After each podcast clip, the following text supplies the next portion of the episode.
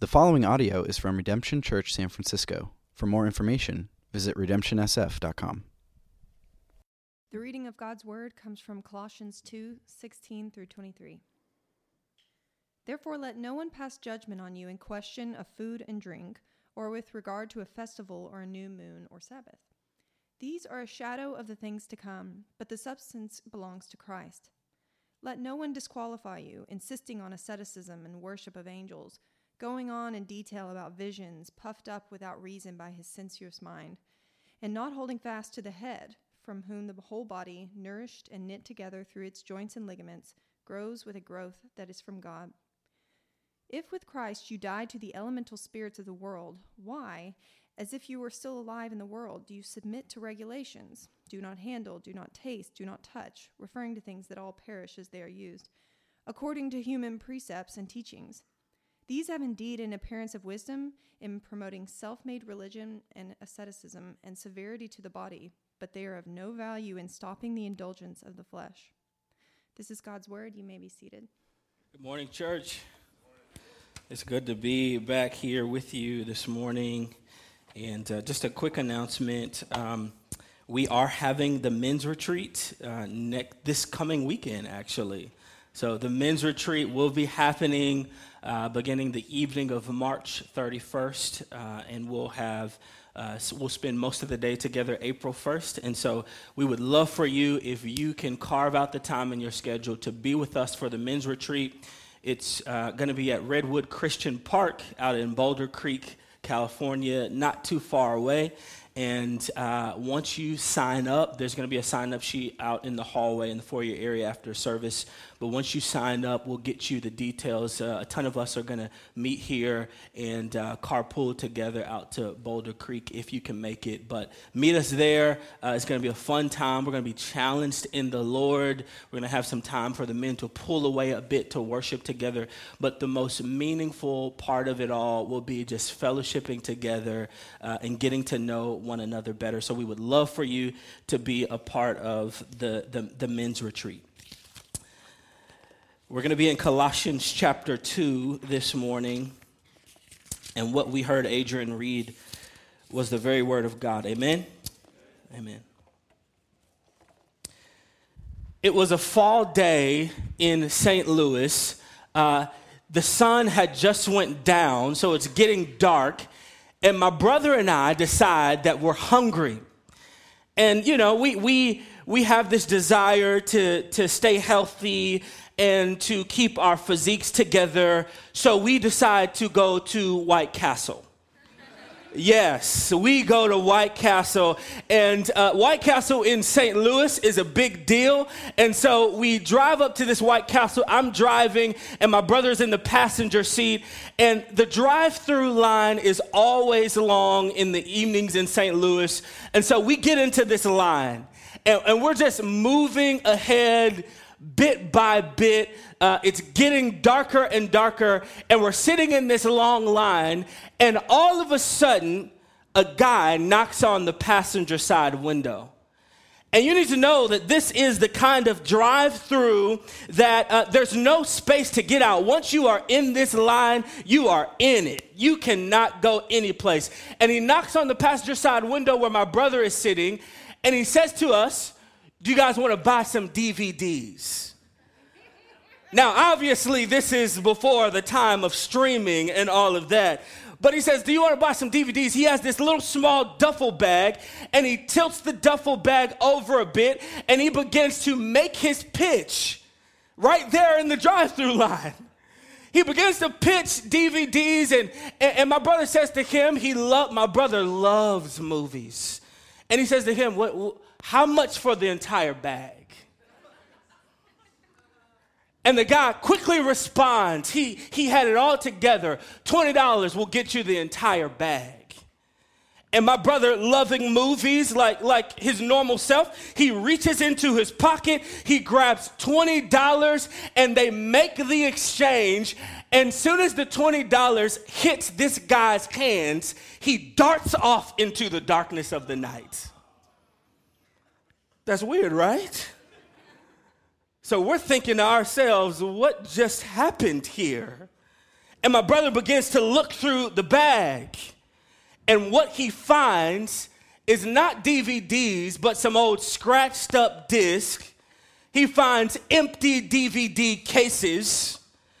There's nothing of substance there. It was a, it was a, it was a fake deal. There was nothing in the bag that was authentic. And you know, uh, this was before all this pastoring stuff. So, you know, uh, the first thing I said well, let's go get him. And, and, and here we are locked in a drive through. We can't go anyplace. And it was too late. He was off in the night. He, has, he had given us a raw deal. There was nothing authentic in the bag, it was a counterfeit deal. And we had to learn the hard way. See, the reality is there are times things are too good to be true. And sometimes we ought to just believe it, that they're really too good to be true. We got a raw deal. And I think when we move closer to this text, what we will see the Apostle Paul pointing us to is the raw deal of faith the Apostle Paul would essentially tell us that if you are attempting to add anything to the gospel of Jesus Christ, it will only lead you to a counterfeit faith. And there will be nothing authentic about the deal. That if you attempt to add and build onto what Jesus has already finished at the cross of Calvary, It'll lead you to a counterfeit faith. For this very reason, I've tagged our text this morning and our time together counterfeit faith. But before we go to work, would you pray with me? Father, thank you. God, we thank you for the privilege to worship. Father, we thank you for the privilege to gather together. God, I pray this morning that you would teach us by your word. I pray, God, that your spirit would be ever present with us. God, we need to encounter you this morning.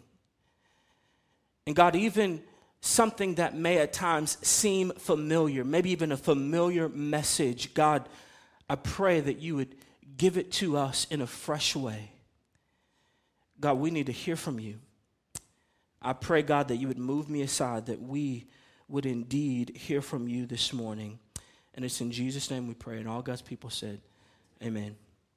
We're finishing up the first half of Colossians today, and we've been walking through Colossians, unit of thought by unit of thought.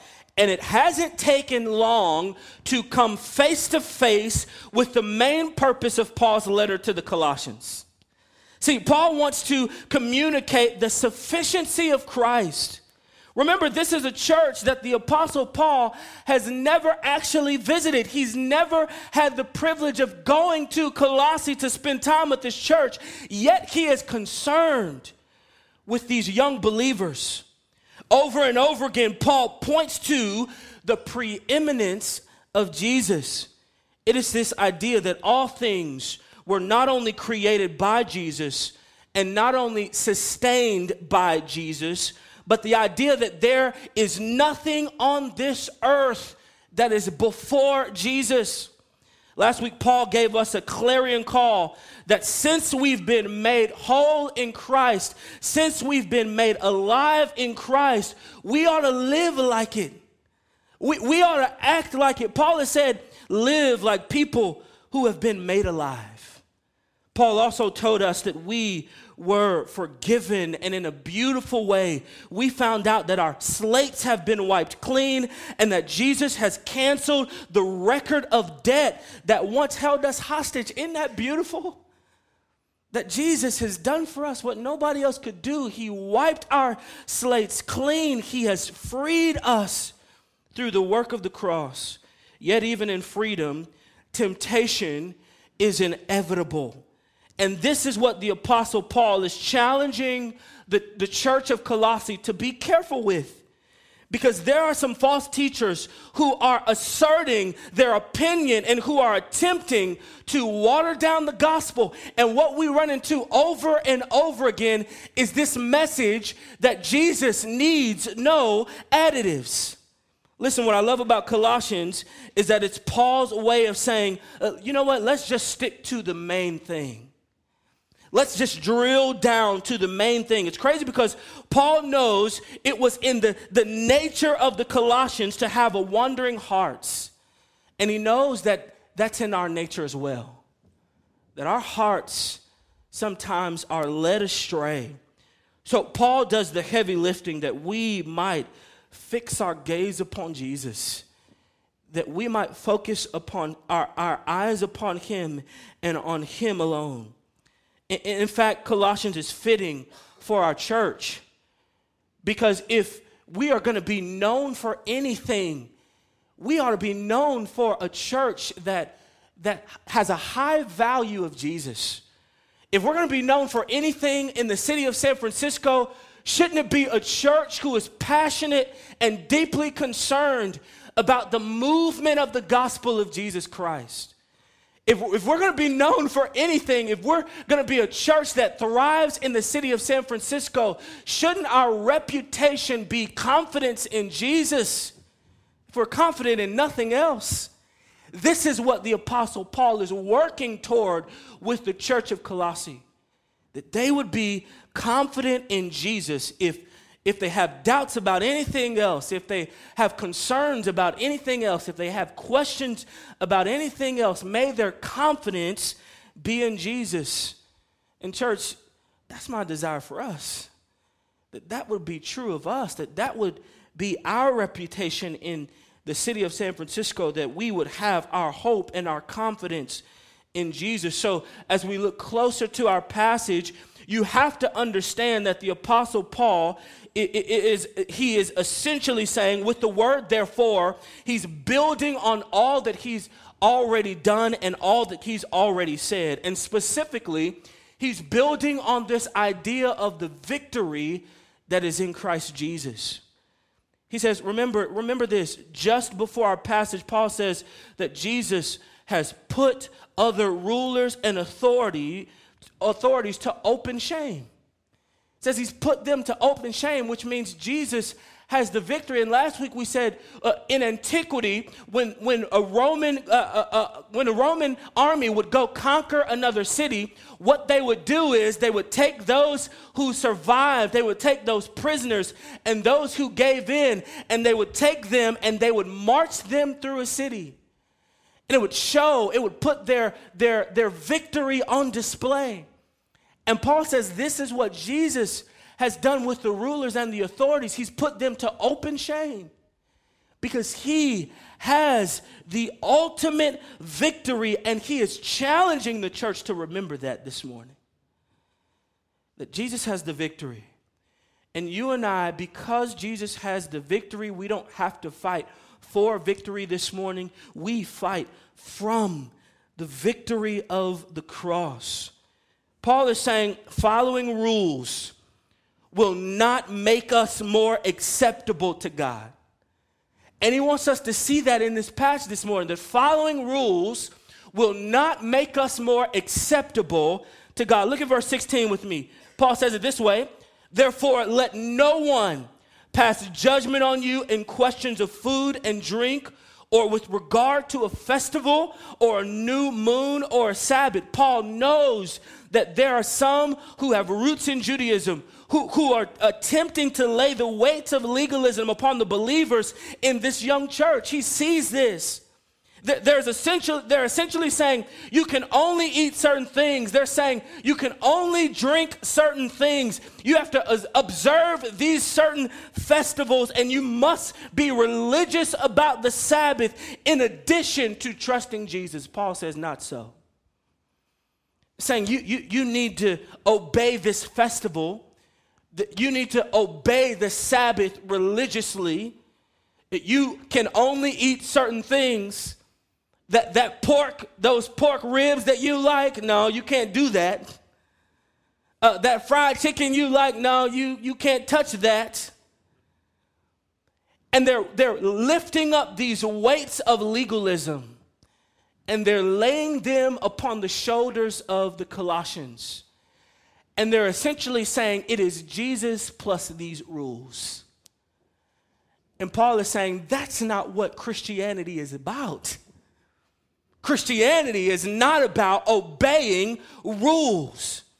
He, he has a problem with these false prophets who are essentially teaching the Colossians duty rather than love and affection for Jesus. They're pushing duty and they're pushing obeying rules and they're pushing regulations when Paul is saying it's about the gospel and not about your rules and not about obeying laws. They would say you can only eat these foods. It would be like someone telling you, in order to be considered your parent's child, uh, you must get accepted into this certain school. In order to be considered your parent's child, you must get these certain grades. In order to get uh, to be accepted as your parent's child, you must get this kind of job. And, and I recognize that some of your parents may have put that kind of pressure on you. But even if you hadn't accomplished those things, guess what? You're still their children. And they cannot cast you out of the family because you belong to them biologically. And through faith, essentially, the Apostle Paul is saying, Rules won't make you more acceptable. Regulations won't make you more acceptable. Eating or drinking the right things won't make you more acceptable. It's about Jesus. See, though they already know this, Paul is reminding the church that you cannot will your way into the kingdom. It is if these false teachers they they are heaping on weights weights of legalism. See, when Jesus has already performed so that we wouldn't have to perform. Listen to what the, the apostle Paul says in verse 17.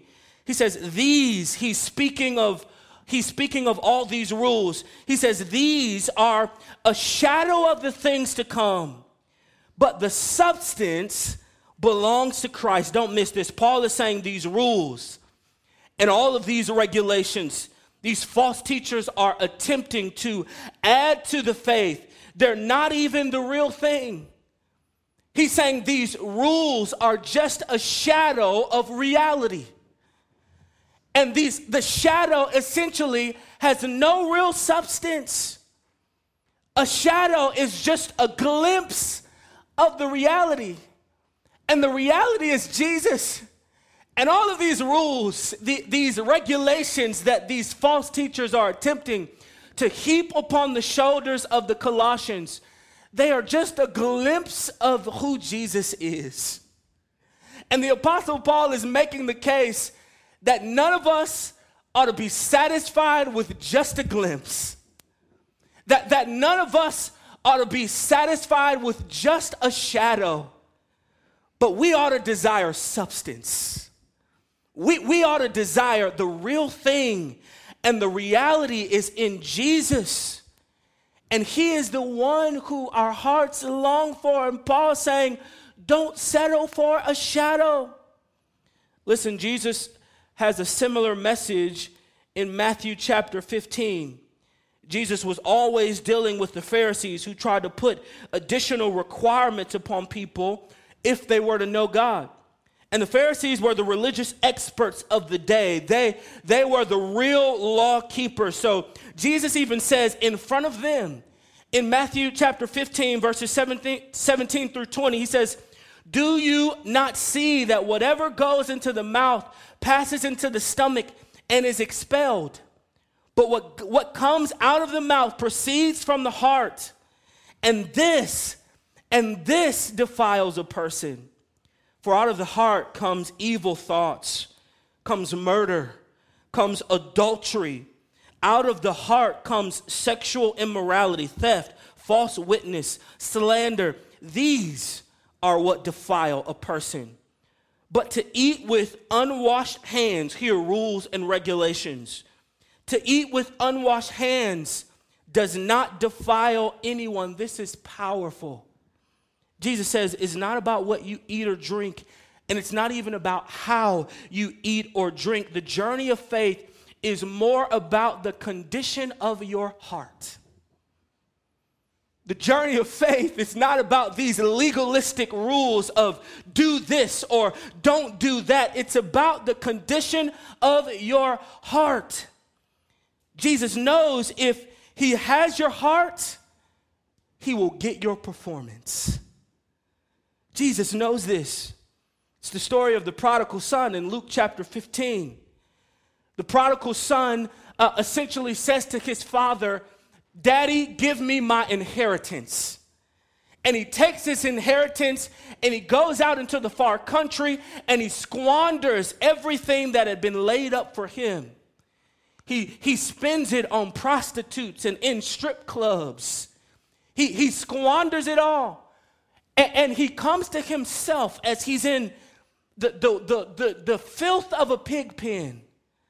And he comes to himself and he realizes all of the good things that his father has at home. And, and he decides to make his way back to his father. But before he could even get to his father, his father is running to him to embrace him and to welcome, welcome him back home. But there's another brother in the story. There's an elder brother who has been doing all the good things. He's been obedient to his father. He, he has been at home, and when he sees the love that the father extends to the one who has been out in the far country, he is upset. Why? Because he believed that his rule obeying that obeying the rules, obeying the regulations, he believed that his performance would get him acceptance to God. And Paul would say, Not so. It is Christ and Christ alone who is the way to God, who reconciles our relationship. It is Christ who gives us the privilege by faith of the great exchange in which he takes on our sin and exchange for it his righteousness. He declares us righteous. And the Apostle Paul is pointing us to this this morning that it is in Jesus that we find our acceptance and our true hope. Uh, when I was in high school, um, I, I had this strong desire to be a part of the touring choir. Yeah, I know that's weird, uh, but I wanted to be in the touring choir, you know. And uh, I, honestly, um, primarily, I wanted to be in the tour. I like singing a little bit, but I really wanted to be in the touring choir because they went on great trips, and also because some of the prettiest girls in school were in touring choir. This is before my wife, you know what I'm saying? You know. And so I desired to be in touring choir, but in order to get in touring choir, uh, you you you had to um, you had to go and and uh, essentially audition before the choir director. And, and, and so I decided, you know what, I'm gonna sign my name up. I'm gonna uh, audition because I wanna be uh, in the touring choir. And so I got up all the nerve, and I remember I got scheduled for an audition, and, and, and I went in, unbeknownst to me, you are required to read music. Oh, shoot you know, so so when I walk in the room, there's this music stand, and, and there's there's sheets of music on the music stand, and, and the choir director has selected a certain piece uh, to to, uh, to for you to perform, and so I walk there, and it's just me and him and this music stand. And I had no clue that, that we were supposed to read music, you know, because I just wanted to go on the trips. I just wanted the girls. And so, you know, I, I look at the, the, the music um, uh, stand and it's some operatic kind of piece or whatever. And uh, so, so y'all, I, I just butchered this thing. I just go for it. I, I literally just go for it. And I'm thinking to myself, it's about to go down. And I, and I can tell the choir director, um, he's not impressed. And so I take off after the, the audition, and uh, a couple days later, toward the end of the week, uh, it was time for him to list who's on, who made the team, who's, who's actually in the choir.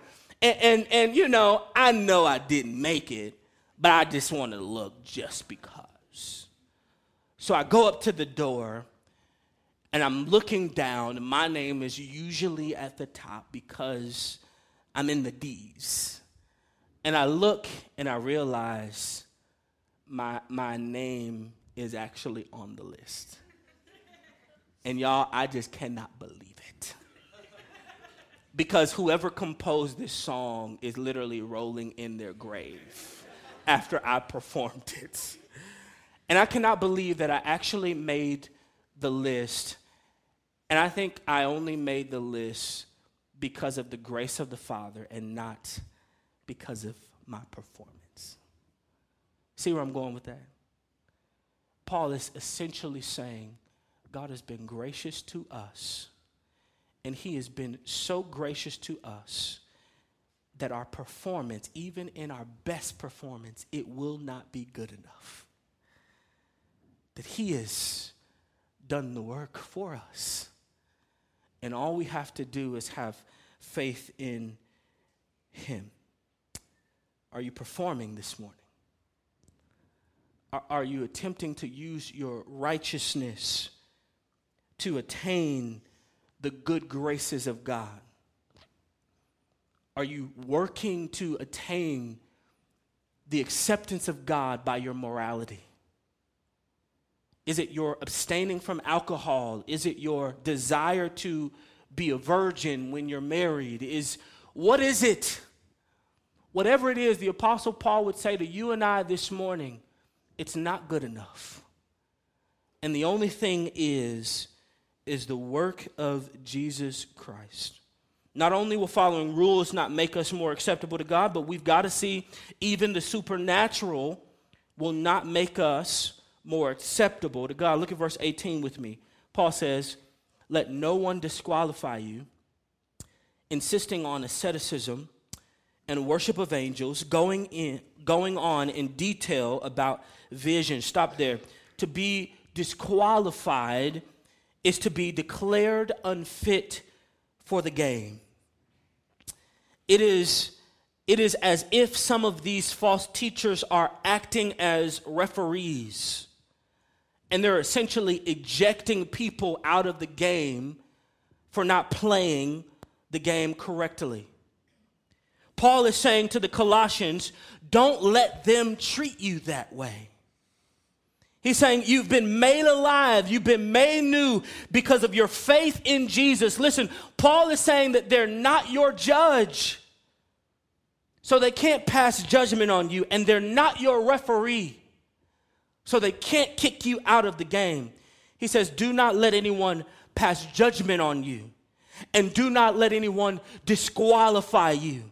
In essence, he's saying to the Colossians, your standard on how to live should line up with what God says it should be and not based on man's opinion. So often, you and I, we live our lives as if our standard is what somebody else thinks about us. As if our standard is on how many likes we get. And what the Apostle Paul is saying our standard must line up with God's standard for us. Paul goes on to say they insist on asceticism. We'll get back to that later. He says they insist on worship of angels and they go on about visions. There is this belief that real salvation won't come apart from worshiping angels and these hyped up visions. And Paul is saying no other being is worthy of worship rather than Jesus. There's nobody else that is worthy of attention like Jesus is. There are people who tried to convince this young church that there was something higher, that there was something deeper, and only if they believed in that higher or deeper thing will they be more acceptable to Jesus. Paul is saying, no, that's not how it works. Yet, even in verse 19, in so many words, Paul tells the church to hold fast, which means to be firmly committed. He's saying, be firmly committed to Jesus, for he is the head, and every part of the church is fueled by the head who is Jesus. The church is not fueled by a vision, and the church isn't fueled by the worship of something else. It's fueled by Jesus. Paul is telling the Colossians and even you and I that we don't have to look any further, that all we have to do is look to Jesus. Um, I've been to tons of churches, churches around the country and I just remember walking into a number of different churches, and you can tell that there was something different about the place. There, there, there's people speaking in tongues, there's, there's, there's a prophetic word that is going forth. And essentially, people, you can tell, were, were highly anticipating this prophetic word. And people would get in line to get a prophetic word. They would give a certain gift to get a prophetic word. And essentially, what they desired is something supernatural. And it is it has been the, the tradition of the church for decades for people to be led astray to look to what is supernatural apart from Jesus. We, we look to a prophetic word or we look to somebody to speak into our lives or to have some kind of vision or, or the lightning in the sky. And the Apostle Paul is saying, It's Jesus, it's Him. Do I believe in the supernatural? Absolutely. Do I believe that God can still heal people? Absolutely. Do I believe that God communicates to us in different ways? Absolutely. But should we look to those things as supreme over who Jesus is and the work that he has done? Absolutely not. This is what Paul is saying. You cannot add those things to the work of Jesus. Lastly, we have to see that Christ has finished the work. See, we don't have to have a counterfeit faith based on things that will not last because Christ has finished the work. This is why Paul says in verse 20 if with Christ you died to the elemental spirits, or if in Christ you died to the element the elementary principles, the elementary human principles, why as if you are still alive in the world do you submit to regulations? Paul is essentially he's asking the church, he's posing them a question. He's saying, Why do you go back to those old things? He's not doing this to condemn them because Paul knows this story all too well. He, he knows it himself. He, he speaks of this in Romans chapter 7. He talks about the law and his own sin. And Romans chapter 7 points us to the reality that, that this isn't foreign to the Apostle Paul. He says in Romans chapter 7, verse 15, for I do not understand my own actions. For I do not do what I want, but I do the very thing I hate. Now, if I do what I do not want, I agree with the law that it is good. So now it is no longer I who do it, but sin that dwells within me. Verse 18 says, For I know that nothing good dwells in me, that it is in my flesh. For I have the desire to do what is right but not the ability to carry it out. For I do not do the good I want, but, but the evil I do not want is what I keep on doing. Now, if I do what I do not want, it is no longer I who do it, but sin that dwells within me. Verse 24, uh, Paul essentially goes on to say of himself, O wretched man that I am. And what, what the Apostle Paul is expressing, even in Romans, is his own propensity to struggle.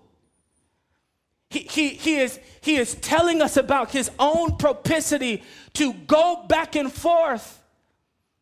And so when he says to the Colossians, Why are you going back to regulations? He understands it all too well. He's not condemning them.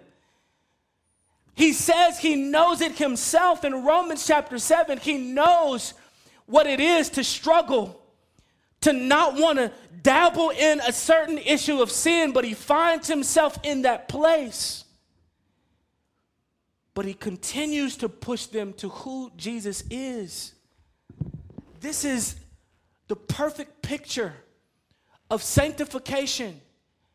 And so many of us, we, we, we try behavior modification over and over and over again. If I can just stop doing this, if I can just stop doing that, if I can just stop answering those text messages, I'll be good. And what the Apostle Paul is saying is no, elevate who Jesus is in your life. Understand who Jesus is and go back to the throne of grace over and over again. Go back to, get this, the finished work of Jesus. And you and I need this. We need it. Paul is essentially saying, I'm a fellow struggler. Dare I say, I'm, I would raise my hand this I'm a fellow struggler. I ain't got it all together.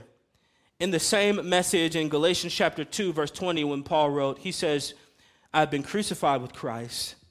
It is no longer I who live, but Christ who lives in me. And the life I now live in the flesh, I live by faith in the Son of God who loved me and gave himself up for me. I tell you this morning, Christ has finished the work.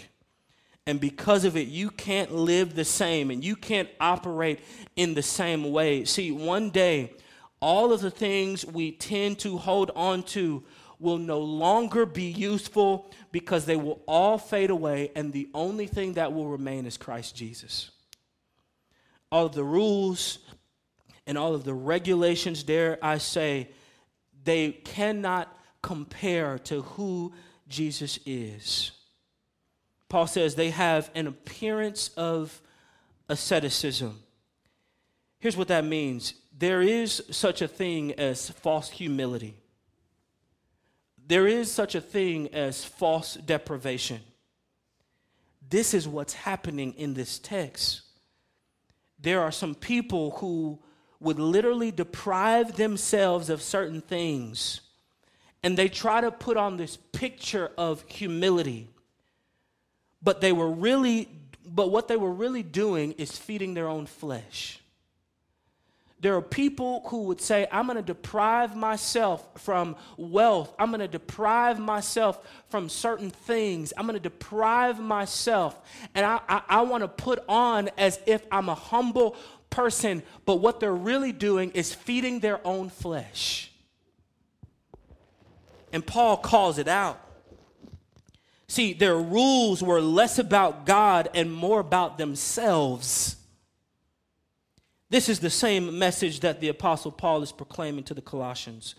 There, there's a Scottish uh, preacher, a Scottish preacher, Alexander Maclaren, who once said, Ascetic religion is godless for its practitioners essentially worship themselves. This is the point that the Apostle Paul is making that legalistic people give off the appearance that it's all good, but all the rules and all the regulations are more about themselves than they are about worship of the one who has finished the work for us. And in essence, Paul is saying, don't settle for a counterfeit faith. You, you've been washed clean, you've been freed from slavery. Don't settle for an empty duffel bag. You've been washed clean. You've been freed. Don't go back to becoming a slave to rules and regulations. It's the same thing that Paul pointed to in Galatians chapter 5, verse 1, when he said, For freedom, Christ has set us free. Stand firm, therefore, and do not submit again to a yoke of slavery. Hear, hear me when I say Christianity is not about rules we are to do, it's about what Jesus has done. I know a guy who um, spent a significant amount of time in prison, um, particularly his longest stint was seven years. And he spent um, seven long years in prison and, and, and a part of that seven years, uh, he spent 32 months in solitary confinement. He, he has told the story of only getting showers on Monday, Wednesday, and Fridays. He has told the story that on those off days, instead of being taken to the shower. The, the, the corrections officers would, just to bother him, they would bring him a bucket so that he could wash up rather than taking him to the shower. He, he talked about how his mind was affected during those 32 months of being in solitary confinement. How he began talking to himself, how he began to do crazy things and think crazy thoughts, how he would act out after these 32 months of being in solitary confinement. And it is no wonder that once he was freed, he wanted nothing else to do with prison. It is no wonder that once he walked out of the bondage, he wanted nothing else to do with those guards and he wanted nothing else to do with those other inmates. And he said from his own mouth, I never want to go back ever again. This is what Paul is pointing us to. Why do we want to go back to slavery? Why do we want to go back to rules and regulations when Christ, He has opened the doors that we can walk out as free sons and daughters because of the work that He has accomplished at the cross of Calvary? That He's died the death that you and I should have died, that he was buried in a borrowed tomb, and that he rose again on the third day. That's freedom. And all he requests of us is to have faith and to believe that he is who he says he is.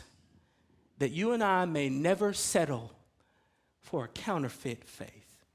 Father, we thank you for the privilege of your word. Thank you, God, that your word is still relevant, that your word is still meaningful for us today. And God, I pray that you would stir us up. Even after we walk out of this place, God, would you stir our hearts? Would you stir our affections for you, God, that we may look to you and not our morality? God, that we would look to you and not our performance or our duty, but God, that we may look to you. And it's in Jesus' name we pray. Amen.